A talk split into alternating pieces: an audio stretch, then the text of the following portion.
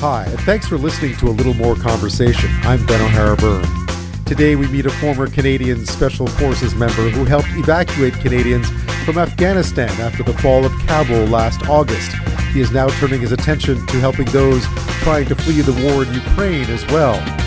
We speak to one of the few analysts who predicted Vladimir Putin would indeed invade Ukraine. But what lies ahead now that Putin's plans have gone so terribly wrong? With more people now returning to the office after working remotely, we look into how to overcome the anxieties and challenges of heading back to work. But first, Pope Francis formally apologized to a delegation of indigenous leaders and residential school survivors today at the Vatican for what he called the deplorable abuses suffered by indigenous peoples in residential schools and the Catholic Church's role. We speak to one survivor who had long fought for this apology and who was there when it was delivered.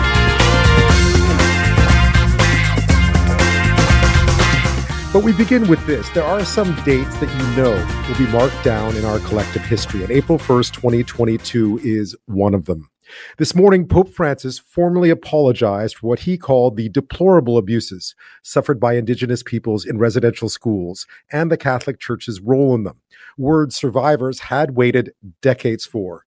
Speaking through a translator in Italian, he told a delegation of about 190 First Nation, Inuit, and Metis leaders, survivors, young people, quote, I want to say with all my heart, I am very sorry. For the deplorable conduct of these members of the Catholic Church, e vorrei dirvi di tutto cuore sono molto addolorato. E mi unisco ai fratelli vescovi canadesi. I ask for God's forgiveness, and I want to say to you with all my heart, I am very sorry. I also feel shame. I'm saying it now and I'm repeating it sorrow and shame for the role that a number of Catholics, particularly those with educational responsibilities, have had in all these things that wounded you Big words from Pope Francis today. The apology followed meetings earlier this week with smaller parts of that delegation where they told him directly what happened in residential schools. The Pope also announced he will visit Canada, but no date yet. Probably around July 26th, we're told. Here's former Assembly of First Nations National Chief Phil Fontaine, who had long fought for this apology and was there today.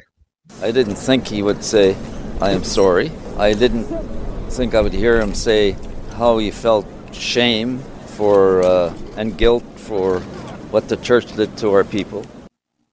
Fontaine put the abuses of residential schools in the national spotlight when he spoke about his own experiences more than 20 years ago now.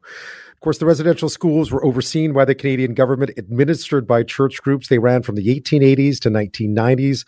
More than 150,000 Inuit, Metis, and First Nation kids were forced to attend those schools, designed to strip them of their language, culture, and identity. More than 4,000 are believed to have died, according to the Truth and Reconciliation Commission. In the past year alone, of course, large numbers of unmarked graves have been found on the sites of those former schools. The TRC also urged an apology from the Pope in 2015 as part of its calls to action. Inuit leader Natan Obed was also in Rome today.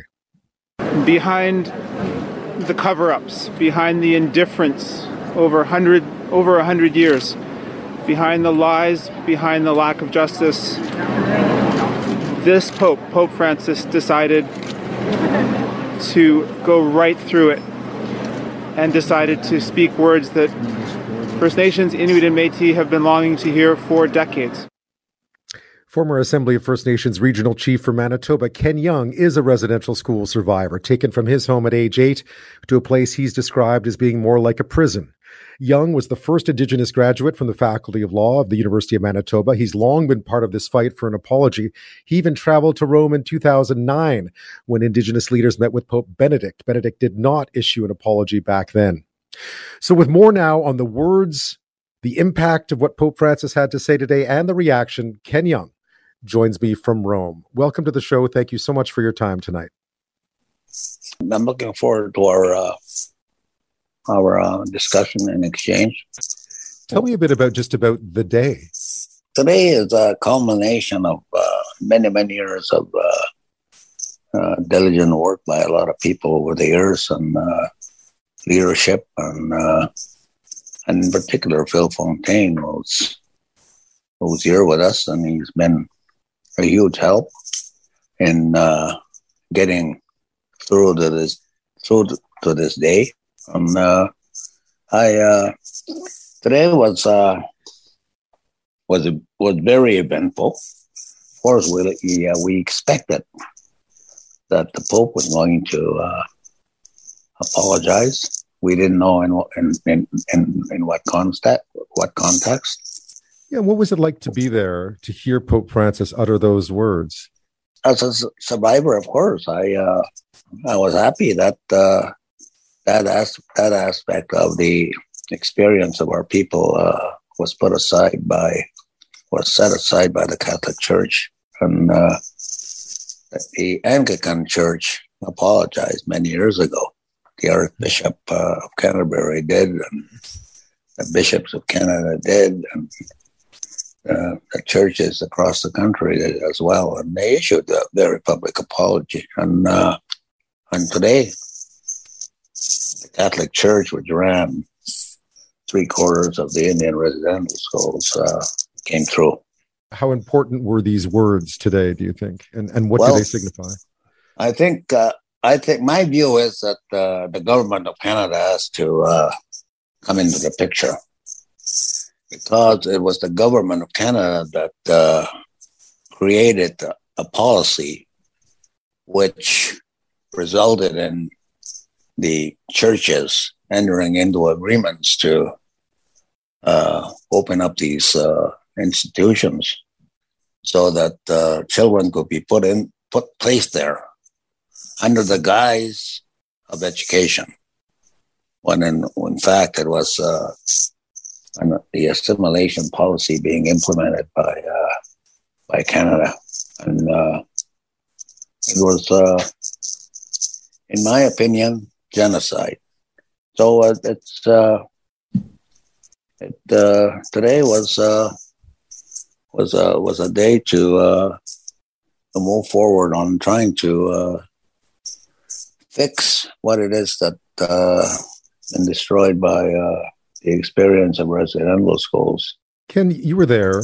You were in the Vatican um, years ago. How different has this trip been this week compared to previous trips? And and how would you describe that in terms of a step forward? Night and day for me. Right. I uh, it, it was personal for me. In 2009, when I arrived here, we went to the, the Vatican, and the first day that we were there, the, the Pope was uh, the Pope was outside in front of the cathedral, about you know, 50 feet from me where I was sitting, and I didn't uh, I didn't like him for some reason. I couldn't uh, see myself going into to uh, for the audience that, that, that happened the next day. I didn't go. Wow. Uh, others went, and uh, and uh, and then he issued the uh, what looked like an apology, but wasn't. So Pope Benedict, of course, someone you didn't feel comfortable with, uh, but a different story this week with Pope Francis. Oh, absolutely! It's uh, was night and day uh, people were uh, were ecstatic today when uh, when they were leaving the uh, leaving the, uh, the I guess where we were. Yeah, the part of the part of the the Catholic complex. You're also a lawyer. Tell me in what was this a formal apology? What, what, was specifically was the pope apologizing for and and is it enough? Is it enough of an apology? Well he uh he uh he was uh, he was quite uh explicit.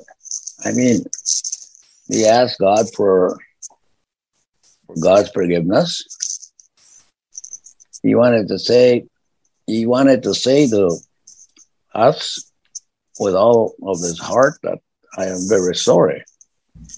Yeah, he was uh, he was quite uh, explicit in saying that he was uh, he felt shame, uh, sorrow and shame for the role that the number of Catholics, particularly those with educational responsibilities, have had in all these things that wounded you, in the abuses you suffered, and in the lack of respect shown for your identity, your culture, and even your spiritual uh, your spiritual values. All these things are contrary to the gospel of Jesus Christ, and, uh, he apologized. I, uh, he, uh, it's quite, uh, it's a, it's a, it's quite a well thought out, reasoned uh, apology. Yeah, I'm reading it uh, now he said the content of the faith cannot be transmitted in a way contrary to the faith itself and he says i also feel yeah. shame and i'm saying i also feel shame which is which are from a pope those are those are those are words you don't often hear yeah it's uh, it was uh it was a very uh, very good day for the for the people who, uh, who travel here who, who attend catholic uh, uh, run residential schools um, what was the mood like then when you came out of that of that room? Once it was said, what was the mood like within the within the large group of people that were there? What was the overall sense of what had just happened? You know, on the on the bus uh, ride back, uh, people were quiet, they were pensive, and uh, but you know there was no uh, there was no sense of animosity or bad feelings. I I, I thought that uh, people were uh, were uh, content and that they were happy with what uh, what transpired in that room today. There is talk now of him. I think he mentioned it today of him coming to Canada. How important is it to you and everyone else that he deliver this apology here? Well, it's actually important because first, well, one, he made a commitment today that he'd be here, and that uh, it's expected that the Catholic Church should apologize in the land and in the territory in which the the wrongs were done. That would complete the uh, that would complete the picture, complete the experience. It would complete the expectation that uh, that those who were abused uh, expect. Ken Young, I want to ask you just in the in the long road to reconciliation, how in, how important is today? Just to put it into perspective, how important was that apology in the long road to reconciliation, do you think? Well, this completes the, uh, well, the truth. You can't have reconciliation without truth. This apology today means that uh, what has been, what the people have been saying over the years, the survivors, the truth. They spoke the truth to the, the Pope. He acknowledged it. He accepted it. And now he's going to, he apologized. So the road to a full reconciliation is uh, well on the way. Ken, you've been fighting this fight, or you've been calling for these, for this truth and this recite reconciliation for a very long time. Did you think that you would? Do you honestly think that you would live to see the day when the Pope was going to apologize for what had happened? Well, I was optimistic. I was optimistic in 2009. We thought that uh, what Pope Benedict said was uh, was good, was sufficient. We tried to convince ourselves mentally that uh, it was good, but there were people who didn't uh, who didn't accept it, and uh, and I understand why. And uh, now it's it's done. And uh, I uh, I always thought uh, that uh, the day would come when uh, when the church would uh, would do what it did today. I uh, I never gave up hope. Ken Young, I really appreciate your time. Thank you so much. Thank you for uh, having me. I really appreciated my uh, time with you. We've talked a lot this week about the massive number of people fleeing the fighting in Ukraine. It's at 4.1 million now. There's a website the UN hosts to fill you in on the updates of those numbers. Today it's up to 4.1 million. That's in just five weeks. That's an astonishing number, even by the scale of people fleeing other conflicts, such as the war in Syria. There's an even greater number of people displaced inside the country or trapped in what is defined as a conflict zone. Four million people have left, six million are displaced, 12 million are believed to still be trapped in the fighting or in areas where there is a risk of being hurt. So there are many efforts underway to help those still in harm's way get to safety. And one man who's now turned his attention to that mission is Dave Lavery. If you've heard his name before, it's because you may remember him as being the lone Canadian at Kabul's international airport when the Taliban seized control of the capital and the country. Canadian Dave, as he became known, filled that gap after embassy staff left on those evacuation flights, and in the four days before, Canadian forces arrived to help. He helped more than 100 Canadian passport and visa holders escape the country amid all that chaos. Well, now the former founding member of JTF 2, which is the elite counterterrorism unit of the Canadian Forces, and founder of Raven Rae Resources, is turning his attention to Ukraine, where he and a team have set up in Poland and are already working to get people out and move supplies in. Dave Lavery joins me now from, or Dave Lavery rather, joins me now from Dubai. Dave, thanks so much for being here. My pleasure, Ben. How are you doing? Good. Um, I, I guess I should ask how are things going in Poland? I understand you embarked on a new um, initiative, essentially, if we can use the word that way, of trying to find, locate, and and, res- and save at least um, interpreters that have worked for the Canadian government inside Ukraine. Well, I mean, uh, like everybody, uh, you know, we were all busy doing whatever we were doing anywhere in the world. And in this case, I was in Turkey uh, linking up with my son for the first time since the evacuation of Afghanistan and meeting our cats that we had evacuated that were quarantined in UK that were being able to be brought to Turkey. So we were there trying to relax, and then the war uh, kicked off.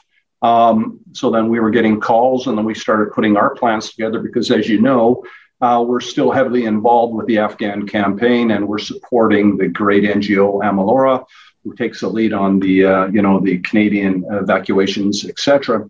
So a few of our friends and partners now uh, with CanAid, uh, we decided let's uh, let's do what we do well and do best, and let's provide our skill sets with helping you know the people um, and we understand that it was going to be it's going to be a different setup towards Afghanistan. So we we stated let's do a business feasibility study. Let's get into Poland. Let's do a ground uh, analysis. Let's find out who's who. Let's venture into Ukraine. Let's see what's in Ukraine for us to, to assist. How can we assist? How can we forge forward? Uh, what is the supply routes like? Uh, what is the demand? What is it actually like and what's required? So it was a really you know, fast uh, pace. We went in for the first seven ten days got a great understanding on what was going to happen was able to move a few families here and there uh, bring supplies in get them to the end user in Ukraine, which was important, you know, especially medical supplies, food supplies, baby supplies, um, etc and then trying to link up with a lot of people that were coming in and wanted to volunteer and help out and then understand what would that actually look like because as you probably have been reading there's a lot of canadians a lot of international military, ex-military guys in country wanting to do their thing uh, to support the ukraines and not just the ukraines the better cause and you know of this injustice that is happening. So it's, it's it, ben it's been a whirlwind uh, so that's phase one. And then phase two, our other partners came back in. We're taking a little bit of a break uh, just to grab some administration, try to raise some more donor funds, the donor awareness, supplies. And then I'm going to be flying back in uh, very soon to Poland, where we have a base close to the border uh, in Ustryki Dom. Probably uh, made a bad, uh, a bad pronouncing of that name, but very close. And then we have a stage area inside uh, Ukraine, close to Lviv, and then we're staging uh, further to the east of Ukraine. So that's where we're at right now. We're moving some vulnerable people, and as you know, they're mostly uh, all females, uh, young kids, and some elderly. But from our accounts, normally the elderly they do not come back; they want to stay where they're at. Right. And it's sort of sad to see that family split and leave the moms and dads. They don't want to leave. They want to stay at, stay there and they're staying there. So that's what's actually happening. I, I tried to condense it as quick as I could. Yeah, no, absolutely. I, I, guess one of the things that some of the early uh, just when you first arrived, there was this attempt in, in this case to at least try to track down people who had worked for the Canadian government as interpreters, similar to what you'd done in Afghanistan. I, I, gather, though, it is a very different environment and a very different situation. There aren't as many interpreters, or aren't as many people who worked uh, for the Canadian government. But why was it important to uh, to try to find and help them?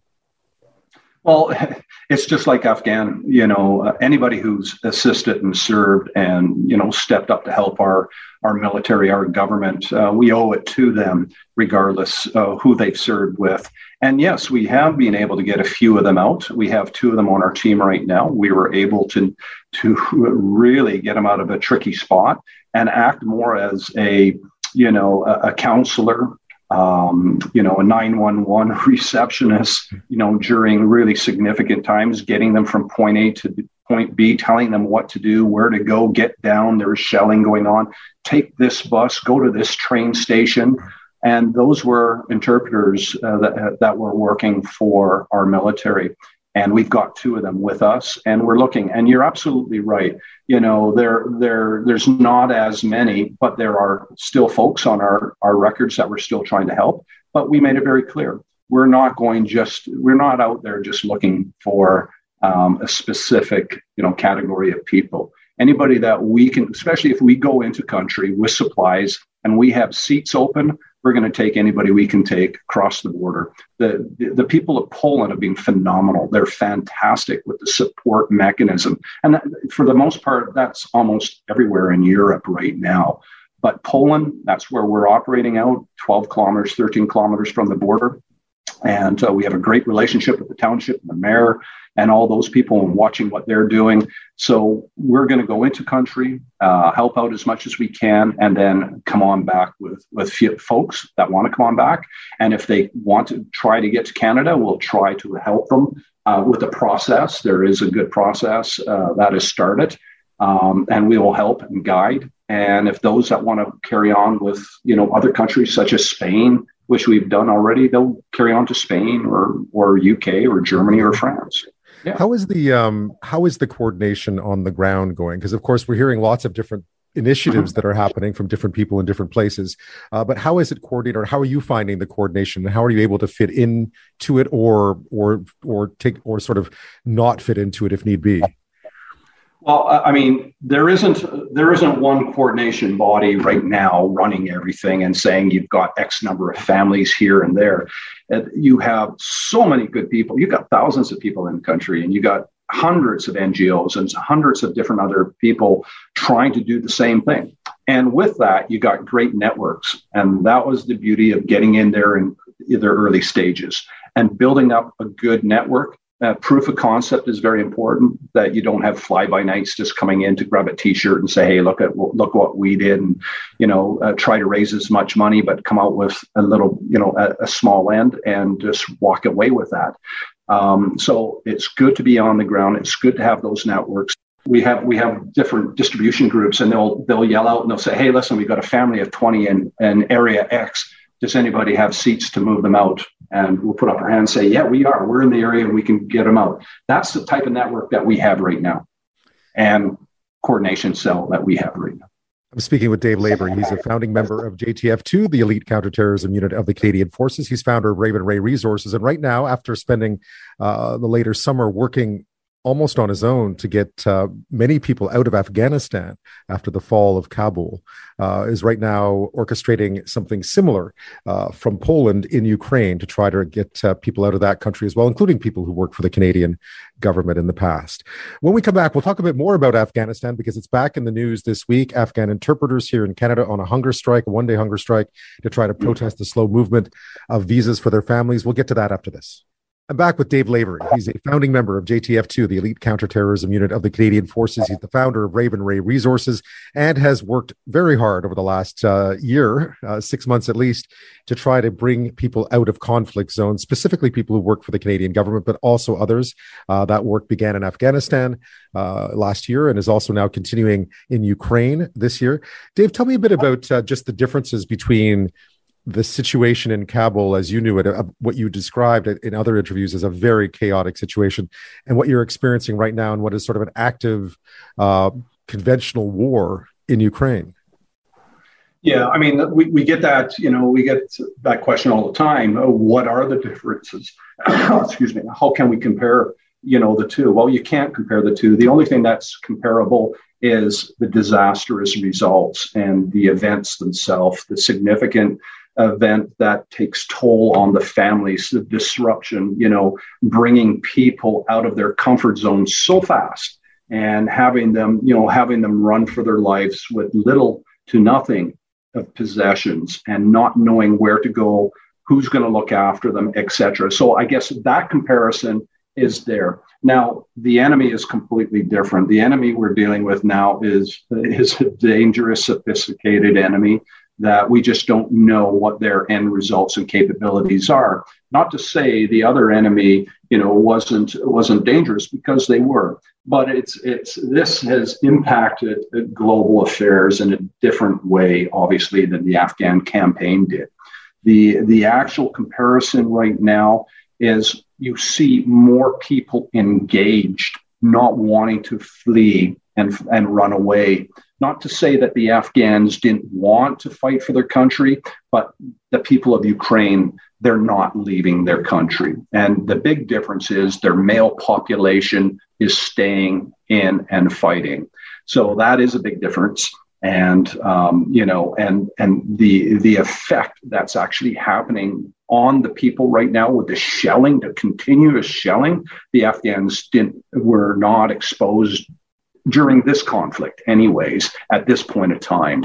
It was a horrific event. It's something that I will never erase from my memory. I can't get the way the smell, the taste, the visuals, you know, the, the, the constant hum of thousands of people in desperation and crying. You just can't get away from that scene in Afghanistan. Yeah, Dave, I was going to ask you about that because we had we interviewed two interpreters this week, former interpreters or representatives of them, um, who are still fighting to bring their families here to Canada. They uh, obviously the situation in country is still very dangerous for them, uh, and you saw that firsthand. Uh, take me back to Kabul a bit, and, and and what would you think would be happening now, and how quickly do we have to get them out of there? Well, exactly. I mean.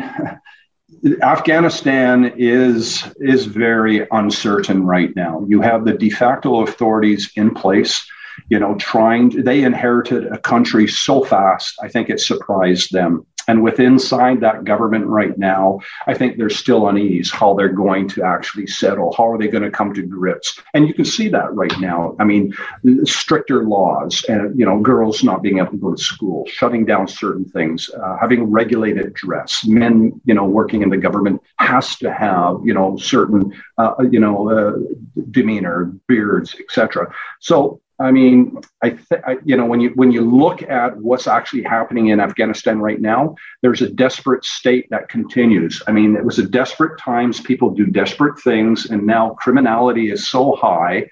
You know, it's it's causing a lot of grief for a lot of people. So the uncertainty in Afghanistan is certainly there. The people that are waiting, the applicants that have been waiting so long for the process to carry on from IRCC to get them out of country or to support them, that is demoralizing a lot of our Afghan friends. And, and we want to make it very clear right now with the team of Aman Lara and, uh, and a lot of other folks, we haven't forgot about the Afghan campaign. We're still, still doing the best we can, but we need the support. I mean, the government needs to stand up throw a lot more support financially, resource wise, give us biometrics, give us the capability on the ground so we can help. And let's have some political resolve. Let's let's work with the de facto government. Let's have a representing body about, you know, from Canada on the ground to fast track a lot of this. And that will initiate a lot more, you know, uh, more end results. But I'd like to also say you know, the good folks of Aman Lara are still working closely with IRCC. IRCC and Aman Lara and our team, they are getting people out. You know, we've, I think we moved close to almost 400 people, you know, uh, this month alone, or correction, in March, over 400, and prior to that. So we are moving people, but not as fast as we'd like to. And unfortunately, the Ukraine situation, it is top priority for a lot of people right now. Do you ever? I mean, now that we're seven months past, and you, if listeners don't know, Dave was known as Canadian Dave on the ground because he was the man to find to help you get out if you had proper documentation at the time. Um, have you ever have you heard from anyone who came to you back then since, and, and what have they told you? Yeah, yeah, we're we're still in contact with quite a few people that made it to Canada. You know, there's uh, there's some good folks that are back there. They're, you know, they're still struggling because now you know they left with nothing. Now they're back in Canada trying to adjust to the Canadian culture. You know, you, you have to realize, you know, they went through the summer, the fall, the winter now. You know, and and and so there's been a lot happening, um, but in a slow pace for them, I guess. And they realize that there's still a lot of family members left behind. Um, they too are worried and wondering what's next, uh, what's what's in store for them.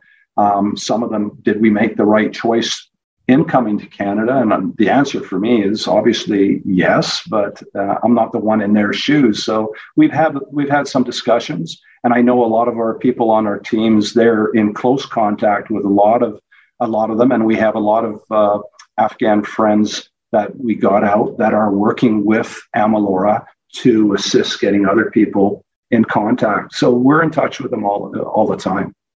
Dave Lavery, thank you so much for your time tonight. I appreciate it, and keep up the good work. And uh, good luck on your trip back to uh, back to U- Ukraine and Poland. Thank you, Ben. So, why did Vladimir Putin decide to invade Ukraine when he did? So many people around the world, if you remember back to uh, about seven weeks ago, so many people around the world thought he wouldn't. We're explaining why he wouldn't. Not my next guest. He looked at a leader heading into his 70s, obsessed with his legacy and the unresolved issue in his mind of Ukraine, a country quickly slipping further and further from his influence, a place that he thinks Russia should dominate, combined with his completely inaccurate assumptions about how easy it would be to march in throughout the country's government and be welcomed by the significant Russian speaking population in the country.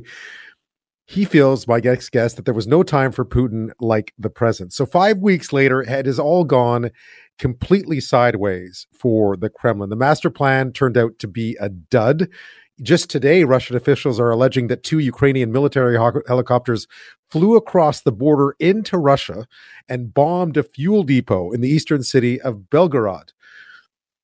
Uh, if confirmed, that would be the first known air raid by Ukraine's forces on Russian soil since it invaded in late February. I think there was one other attack, but this one certainly spectacular and relatively deep inside Russian territory. So, with all this going wrong, what lies ahead for Ukraine, for Russia, and for the man at the middle of it all, Vladimir Putin.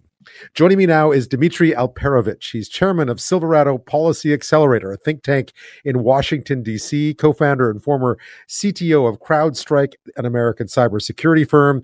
And he happens to be the pundit who knew that Putin was going in. And he joins me now. Dmitry Alperovitch, thanks so much for your time tonight. Thanks for having me.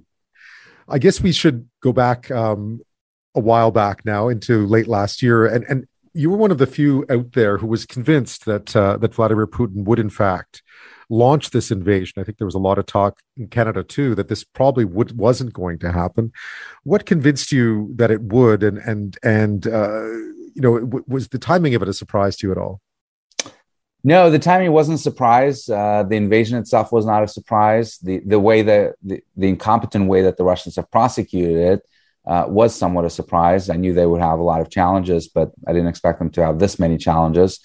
Uh, but uh, what convinced me uh, early on was, uh, of course, the buildup of forces that, that had taken place over the course of much of last year, um, and and very very significant numbers uh, of both troops themselves as well as equipment that was thrown into the region, and um, the realization that Vladimir Putin had realized that Ukraine was slipping from his grasp, that the actions he had taken all the way back in 2014 by grabbing Crimea, by uh, fomenting this insurgency in the Donbass region, has done the opposite of what he had intended and uh, pushed Ukraine into the arms of the West made it much more likely to integrate um, uh, NATO forces and, and, training and equipment on Ukrainian soil, even if it um, was unlikely to join NATO itself. And uh, watching very closely his rhetoric over over last year, watching very closely um, the political discourse in Russia, it was becoming very clear to me that he wanted to resolve quote unquote resolve this problem of Ukraine once and for all. And uh, that he thought that he could, um, at a minimum, institute a puppet regime uh, in Kiev that would be pro Russian and would control at least part of the country. Obviously, a lot of those assumptions have been proven faulty, and, and certainly uh, the way the Russians have prosecuted this campaign, um, they were not achievable. Uh, but um, it, it, was clear to me back in December that they were going to try to do that, and um, I thought they would do it later in the in the winter.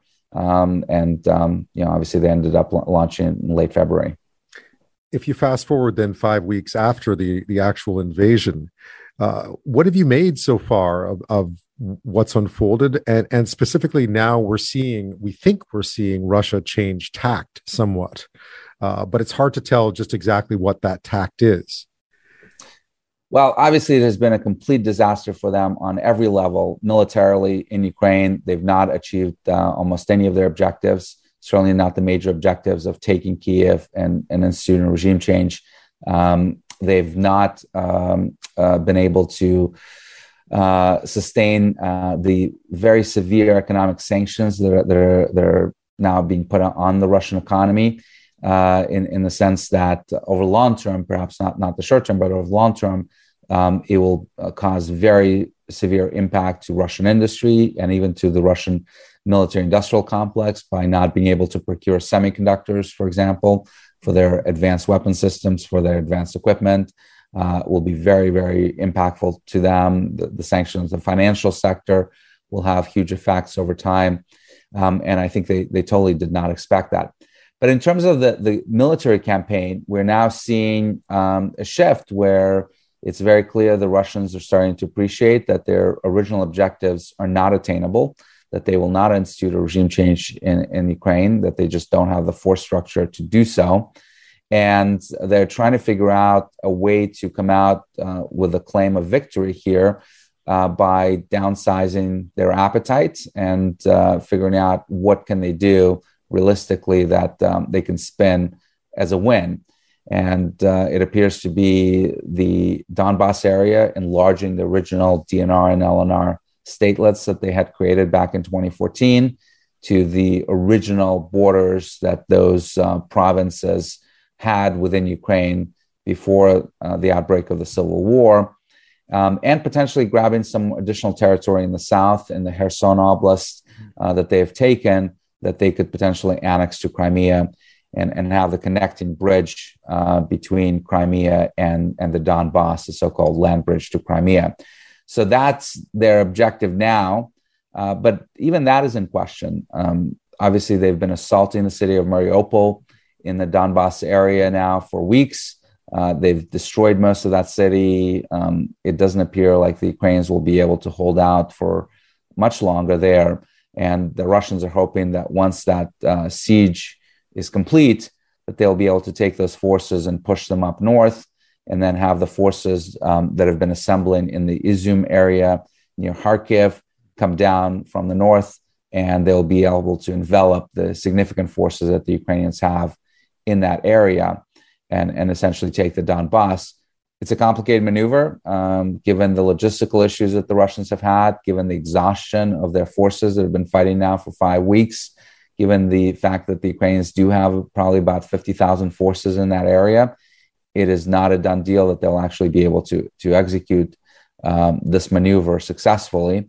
Um, and they'll likely have a very tough fight on their hands uh, confronting the Ukrainian forces. And one of the other problems that they're going to have is that as they're pulling back in the west uh, from the Kiev region and Chernihiv and some of these other places, they're basically freeing up the, the Ukrainian forces that have been holding them back to potentially go into the Donbass to, to reinforce the forces there. So it, they're facing a very tough position militarily, economically and isolation diplomatically with no clear win that they can accomplish in, in any foreseeable future. You had mentioned though that of course Vladimir Putin is a man who loves a good parade. He loves a good uh, he loves the timing of things. You had thought there might be a timeline here to try to achieve what they can achieve, declare victory and perhaps at least a best case scenario for for the Kremlin is to freeze this conflict, uh, take up a bit more of Ukraine's land and then remain a threat and then wait for another day. That's right. Uh, there's some indication that they want to end this uh, hot stage of the conflict uh, by May 9th. May 9th, of course, is Victory Day in Russia, um, one of the holiest, if you will, um, uh, days on the Russian calendar, the celebration of the victory over, over the Nazis, um, a unifying holiday.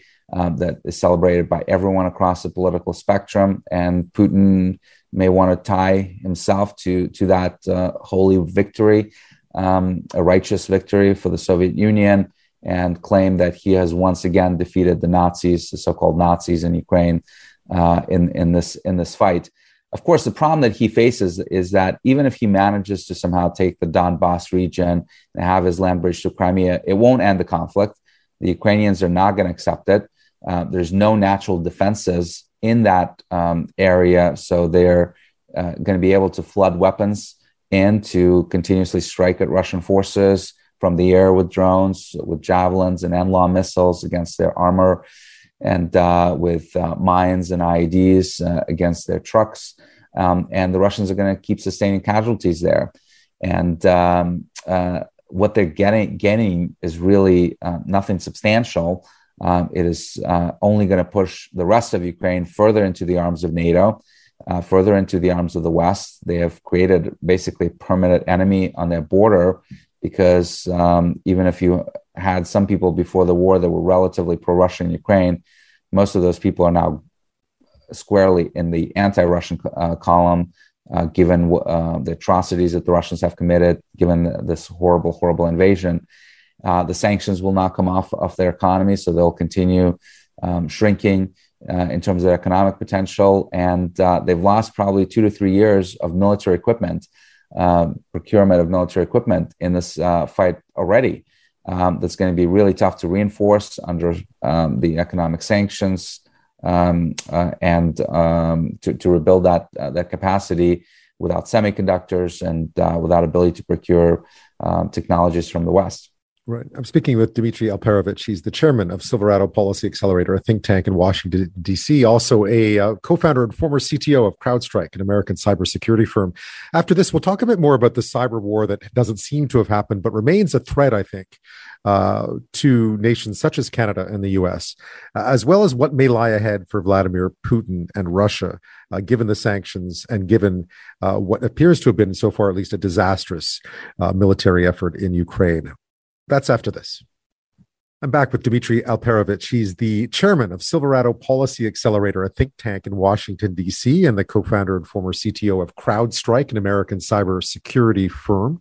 Uh, Dmitry, I guess one of the things we haven't seen much of is the cyber war that we thought would happen. We talked a lot about it beforehand. Obviously, with Russia's uh, actions in the past, I think that was a natural uh, conclusion to reach. We haven't seen it much yet, but I saw last week that President Biden issued a bit of a warning. Certainly here in Canada, it's being talked about. Do you think allies of Ukraine are still under threat from some sort of cyber attack from Russia?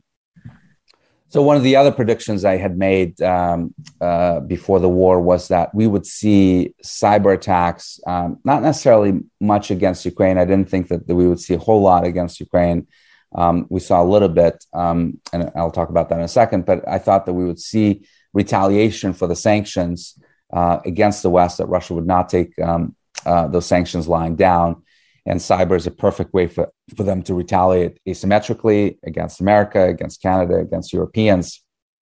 Uh, we haven't yet seen that, although the Biden administration, as you mentioned um, about a week ago, warned um, that those attacks may be coming, that there's evolving intelligence that the Russians may be preparing for it. Um, I, and I think the timing makes sense uh, as the conflict stabilizes, as it's sort of reaching in its its conclusion um, in in a sort of semi-frozen state, um, and and most of the major military operations um, st- start to uh, wither away. Um, that's the point when it would make sense for the Russians to refocus their attention on the West and to try to figure out how to uh, get rid of these sanctions. Um, I don't think that they will launch those attacks until they realize that the sanctions are not truly coming off so while there's still hope that there'll be a peace deal uh, in, in the negotiations with the Ukrainians that would uh, give them sanctions relief, they probably do not want to provoke the West. The West.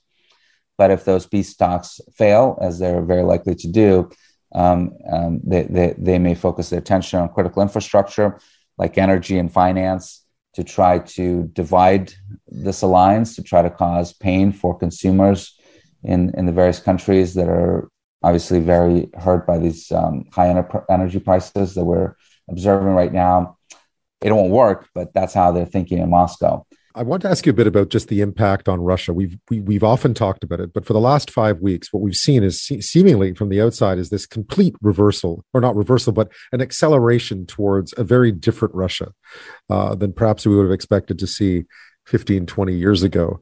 Uh, isolated, uh, economically isolated, reputationally isolated. Just how profound have the changes been in your mind?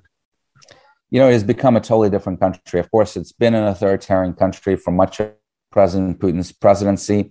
Uh, the first thing that he did when he came to power was try to shut down media in, in Russia. But it has now become a totalitarian country where there's no independent media left. Um, the first thing they did after the invasion is to shut down the three independent media outlets that still remained uh, the um, TV station TV Rain, the radio station Echo of Moscow, and the Novaya Gazeta uh, newspaper.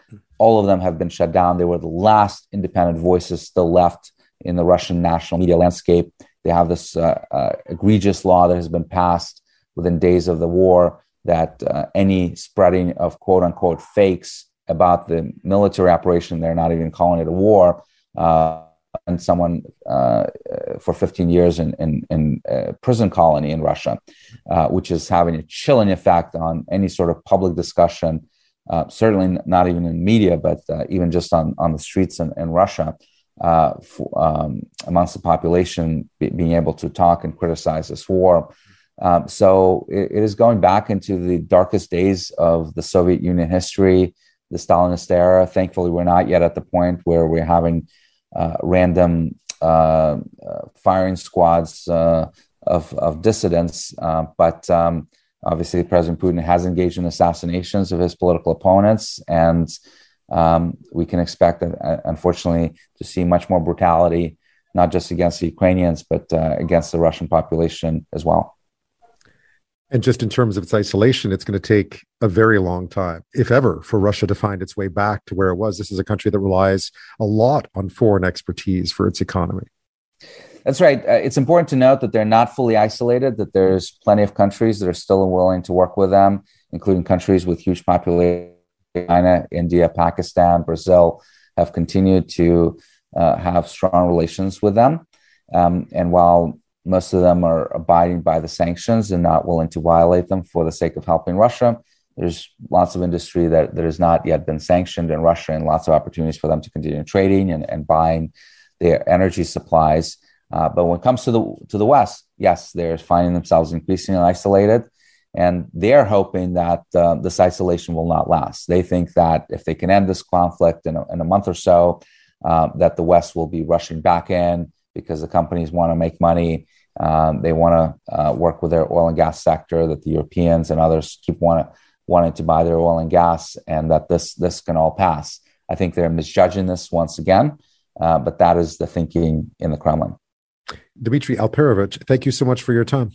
Thanks for having me. Well, we're talking about going back to the office today. I know it's Friday night, and maybe you don't want to talk about Monday morning. Maybe you're not going back to the office on Monday morning. Maybe you've already gone back to the office. But we did want to hear from you uh, just about what your experience has been. Has it been good, bad? Are you, if you're not there already, are you looking forward to it? Are you not? If you are there, has it been okay? Uh, let me know 877 399 9898 877 9898. Uh, we're also about to welcome Alexandra Samuel on. She's the author of Remote Inc. So if you have any questions about uh, going back to work, maybe working hybrid, anything you want to know, let us know and we'll try and answer those as we go through this next half hour. As I mentioned again, we're talking about going back to work on Monday for some. I know some people personally are going back to work on Monday. That's why I keep bringing this up. Uh, going back to the office, rather. They've been working the whole time. They just haven't been going to the office. Uh, some, it's been more than two years since they've been gone. Some have spent a few days a week there in the interim, but really, we have they haven't had a full office to go back to. Uh, that sort of pre-March 2020 office to go back to since then. Well, perhaps you'd be excited. Perhaps it fills you with dread to go back. How do you face the challenges, seize the benefits of returning to the office? And what about all those who aren't going back? With more now on the office as it was, as it is, and as it should be, and whether you should even be there, I'm joined by Alexandra Samuel, author of Remote Inc. How to Thrive at Work Wherever You Are, and a regular contributor to the Wall Street Journal. And she's in Saskatchewan tonight. Uh, on on a trip. Alexandra, thanks so much for taking the time, even though you're you're off working. I am. This today was my first day of in-person work. Now that I think about it, I I spoke wow. with an actual live audience of like human beings in a room for the first time in you know two and a half years. How did that go? It was, um, you know what? It was not as crazy as I thought it would be. Like I was worried that it would be so disconcerting after you know a year and a half of talking about remote work while remote i thought it would be really um, awkward or uncomfortable to be around other humans but i forgot. I actually like being around other humans and you know there's an energy. I mean this is exactly why we're going back to the office right? There's an energy you get when you're all in the room together. There's the body language there's the gestures and it, it just changes what we're able to do together when we are in the same room. I hate to admit it I won't call you on that. But were you uh, were you were you anxious about it? Did you prep differently? Did you did you take a long time to pick what you were going to wear? I mean, I was just thinking we were talking oh, about yeah. this the other day. It's been a long time since we've had to wear stuff into an office into that environment. It totally. In fact, I checked on Facebook. I was like, okay, people who have been in a conference setting in the past six months, what do people wear now? Like, do we wear grown up clothes? But um, you know what? It, it actually wasn't really any different. People, I mean, I'm at a at an insurance conference in in Saskatoon, and it didn't look like nobody was wearing sweats, nobody was wearing a ball gown. Um, so it was kind of like any other event. I guess eh, when, when we talk about that, then, and how did the people react to you? Did you notice that the people were uncomfortable? Is everyone sort of, is it, does it feel a bit like a high school dance or is it less uncomfortable? Not at all.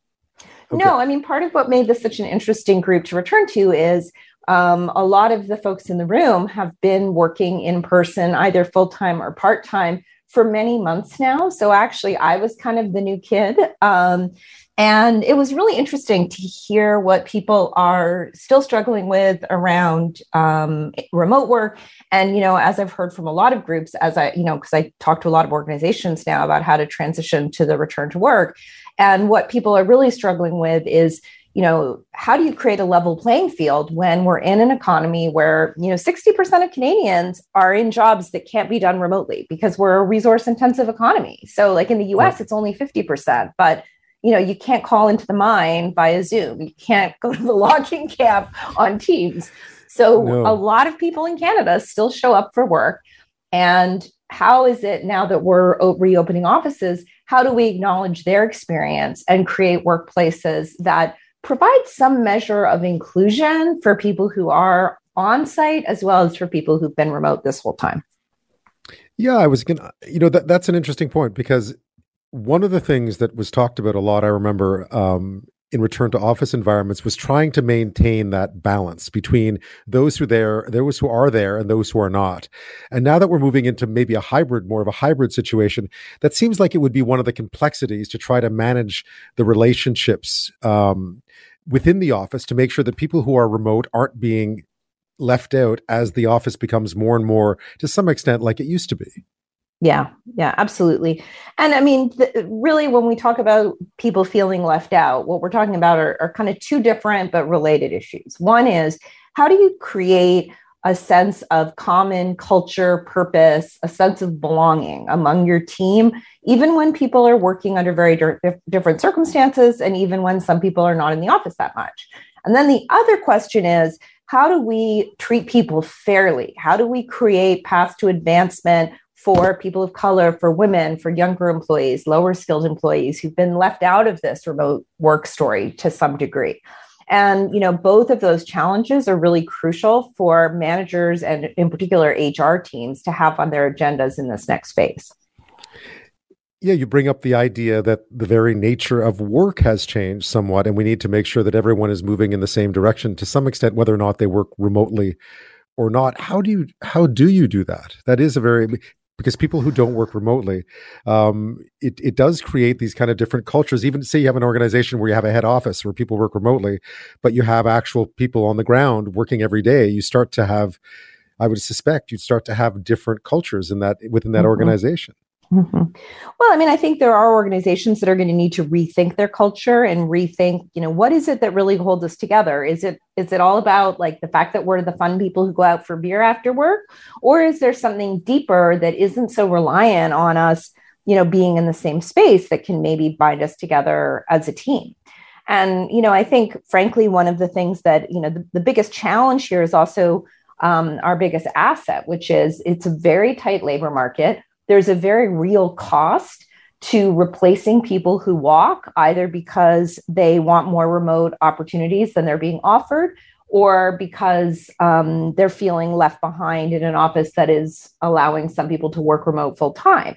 And precisely because there is that cost of replacement, we can put a dollar a dollar value on what it costs to retain people and to keep them engaged and that allows us to do things like invest in maybe a flex day, one day a month, even for people whose jobs basically require them to be on site, just so that people don't feel left out of this kind of work life rebalance revolution. The the other thing that had come up a lot um, was was this idea sort of, of, of within the office how do you manage how do you make sure that people don't perceive that other people are being treated favorably either by being allowed to work at home more or not? Sort of that the whole now that people are coming back trying to maintain that balance you have within your office that's always difficult of trying to make sure that it does feel like a level playing field well, I mean, I think we have to remember that um, the office never started as a level playing field. So, True. trying to create a sense of fairness and inclusivity is hugely valuable. But you know don't romanticize the office of 2019 it was full of unfairness. It was full of bias. It was full of microaggressions. I mean one of the things that's been hugely interesting about the pandemic is how many people of color have reported feeling like a burden has been lifted because they don't have to deal with some of the real unpleasantness i mean to say the least and, and bias that they had to encounter in the office. Again, people with disabilities who lobbied for years to have more flexibility about their, you know, place of work. Well, surprise, surprise, COVID comes along, and suddenly all these accommodations that you've been denied for years are being extended to the whole workforce. So, you know, I, I don't think it, it pays to start from imagining some you know pristine world in which the workplace was equal there are going to be some inequalities and some uh, levels of unfairness, some resentments in this new workplace. Our goal as managers, as employers, is to try and minimize that and to try and be transparent and, and to be open about how those decisions are made, to hear how they're affecting people, and to be willing to actually improve and change in response to what we're hearing. And I imagine to take what was really successful about the two years we were all working remotely and to apply it in a way that makes sense to take the good of it and try to find the good that exists in that communal office situation again in other words the best of both worlds if that's feasible absolutely and to be honest we actually haven't for the most part seen the best of the remote world i mean i i am fascinated how many people have really um, taken to remote work in a survey after survey that shows that people want to retain some degree of remote work. I mean, every survey shows that like 70, 80% of Canadians who are working remotely want to remain remote at least half the time, if not more. And what's fascinating to me about that is like, this is seriously the worst version of remote work you can imagine. Because, like, before the pandemic, when you worked remotely, you could go and hang out at a coffee shop, you could meet up with your friends, you could you know, leave the house without being afraid you're going to die. And all of those things made remote work way less stressful. So I like to say to people, boy, if there's if you thought you liked remote work in the past 2 years, you just wait and see. Yeah, my eternal memory of remote work is sort of using at the very early days using like a garden table, sitting on a couch with like cushions, and what had to be the lead, the postopedic nightmare, right? uh, and then sort of try to suffer through that through a few days, and then cutting my own hair. That was the those are my memories yes, of early days yes. of remote work. Um, we'll be back in just a second with Alexander Samuel, uh, author of Remote Inc. and a regular contributor to the Wall Street Journal. I was going to ask you just a bit about a bit more about what we're seeing in terms of trends going forward.